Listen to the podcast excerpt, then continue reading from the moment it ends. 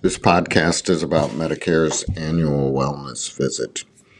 Preventive health care is good. Regularly going to the doctor and getting checked up is good, I think. So, Medicare added an annual wellness visit without any cost sharing to encourage beneficiaries to get that regular checkup and to help build a stronger primary care relationship.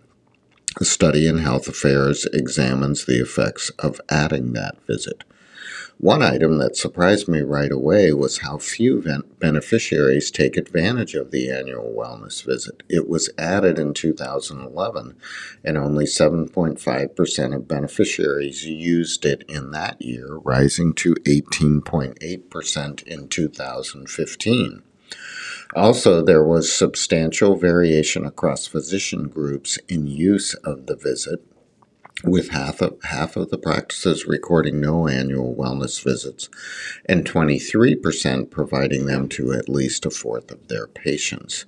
The authors attempted to see if the visits succeeded in raising rates of preventive care like screening for cancer, depression or cognitive impairment, and if it reduced use of emergency room visits and hospitalizations. They examined these outcomes from 2008 to 2015 among the fee for service Medicare population to identify trends before and after addition of the wellness visit benefit. Among other things, they looked at differences between what they defined as adopter and non adopter physician practices based on the prevalence of the visit in a practice. Out of over 23,600 practices analyzed, around 15,000 were considered adopters of the annual wellness visit. 30% of beneficiaries attributed to adopter practices had a wellness visit in 2015. Before the visit was added as a Medicare benefit, compared to non adopter practices, adopter ones had higher rates of appropriate and low value screenings and of cognitive and functional care, and lower rates of ER visits, hospitalizations, and lower total spending.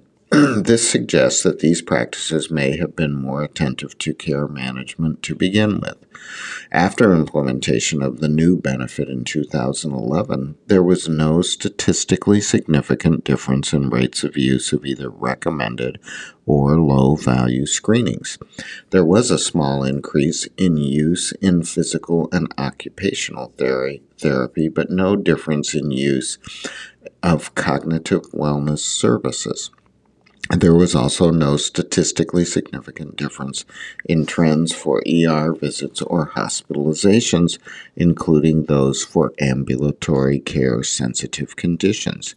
And there actually was a small but insignificant increase in total spending.